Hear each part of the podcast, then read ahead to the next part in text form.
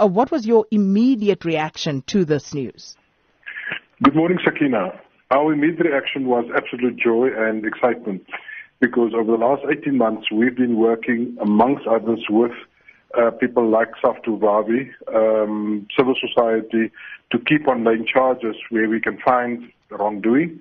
And people kept on asking us, but why do you go ahead with this when the Inte is dead? They are useless. And we said the tide will turn. And it certainly appears this last two, three weeks that the tide has absolutely turned. And I think that now is the time that we should not let our guard down. I mean, as excited as we are, we should not let, not let our guard down and we must continue fighting. But our immediate response is one of absolute excitement. And of course, um, what this means is uh, that uh, the Trillian, uh, Gupta Link Trillian Capital Partners, uh, they and, uh, as we understand, McKinsey at this stage, uh, they will be actually having their, um, the, the, their assets um, uh, for close there for at least 1.6 billion rand. But we also know that. Uh, McKinsey, for one, they've said some time ago that they've ring fenced the money that uh, was paid to them and they are quite willing to pay that back. So why haven't we seen Eskom making any strides to try and get that money back from McKinsey?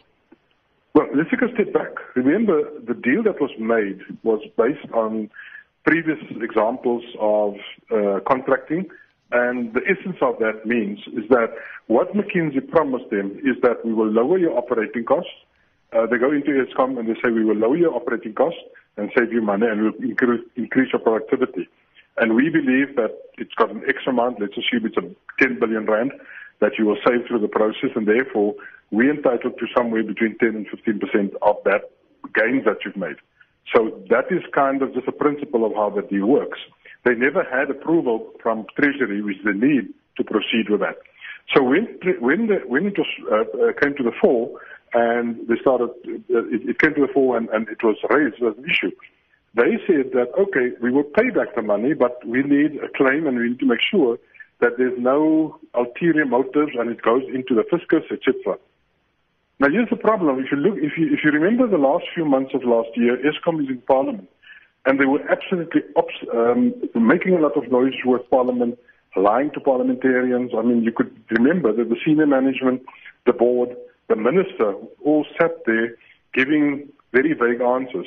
And what we believe is that if Eskom had to write a letter to McKinsey and put a claim in, McKinsey would be entitled to say so what is wrong and who, who committed fraud? Because somebody signed this contract illegally. And I think what's happening inside Eskom is that they are not, they do not want to expose the people internally because they are protecting each other. So we believe this is just another, because they could have had the 1.6 billion rand in, in June, of June, July, August already. And that money they need today. I mean, you, you can read the headlines over the weekend that says Eskom is running out of money. And they just absolutely refuse to put a claim in. So that tells us that they are willing to protect each other at the cost of Eskom people as well as the people of South Africa.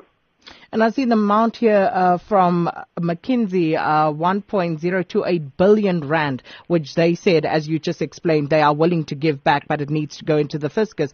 But what I find concerning there is that McKinsey, and they go on to state that they did nothing wrong.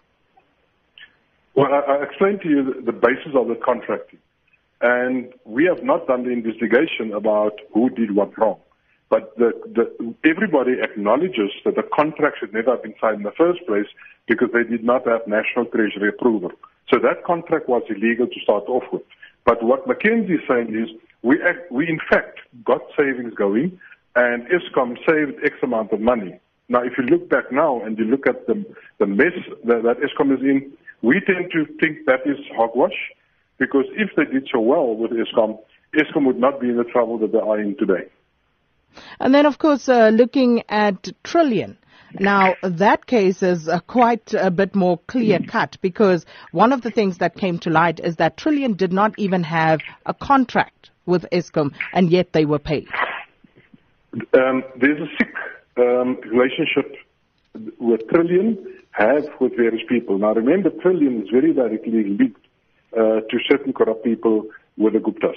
Um, and that needs a lot more investigation, and we believe that the state capture inquiry starting off soon will, will bring that to light, and there's a lot of stuff that we have access to that we've seen the documentation that speaks to Trillian's corrupt relationship with various people, and they they manipulated processes to be to be partners with with people like McKinsey, um, and they've run the course, and we believe they're not going to last much longer.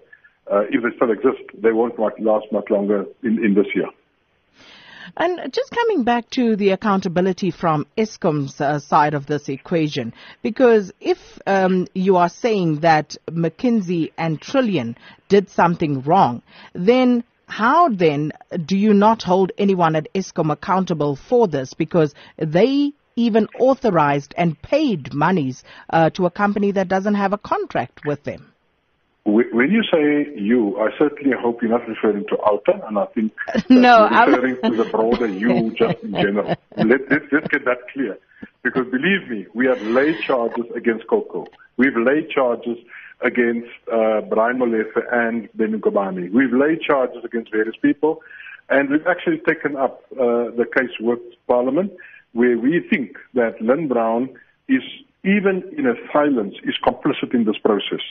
Um, so we we have uh, attempted, and, and, and ultimately this case uh, that, that should start un, uh, uh, um, rolling out today is just the start of a very long process where there's billions and there are billions and billions of rands that's in people's hands that must be confiscated and be brought back into the fiscus because this country needs the money for a variety of things. And those include hospitals, education, university, free education, those kind of things we need the money for. And that money has been stolen from you and I. And if uh, the assets attached uh, do not uh, come to the amount that is stipulated, uh, could we see a situation whereby people's personal assets uh, are also attached? Um, let, us just let's just separate the two. Um, McKinsey assured, and remember, McKinsey is an international firm.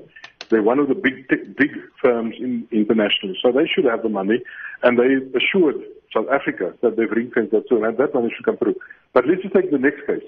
Um, there are cases where PRASA has won cases against for five billion rand against. So let's assume that just for a moment that they don't have the cash anymore because obviously bribery and corruption, people go and buy yachts. Over the weekend we saw people taking seven uh, uh being paid and they go buy yachts and big houses. If they don't have assets worth the value um, and they don't have the money, we, we will force the asset forfeiture unit and we will put pressure on the Hawks and the NPA and all the organizations that people will be bankrupted because they, they, they receive that money illegally, so we've got to get that money back. We will get them to court and they will have to answer for their deeds and then we'll put them in jail for corruption as well. So we believe, OUTA believes, that now is the time, the wheel has turned, and now we need to hold people accountable. And of course, uh, several cases opened, as you indicated, as um, OUTA, you yourself have, have opened cases against several people. And we are now at a point where the asset forfeiture unit is moving. Uh, are there any prospects of further action from uh, that side, from the NPA side, that you know of? Are you talking about further further cases? Yes. Um, let me be clear. Um, we started talking to the NPA probably in September last year. After we've laid the cases, we did inquiries about where, where they are in terms of the investigation. So we've worked with the Hawks. We've worked with the NPA. When they need information and evidence, we provide it to, for them.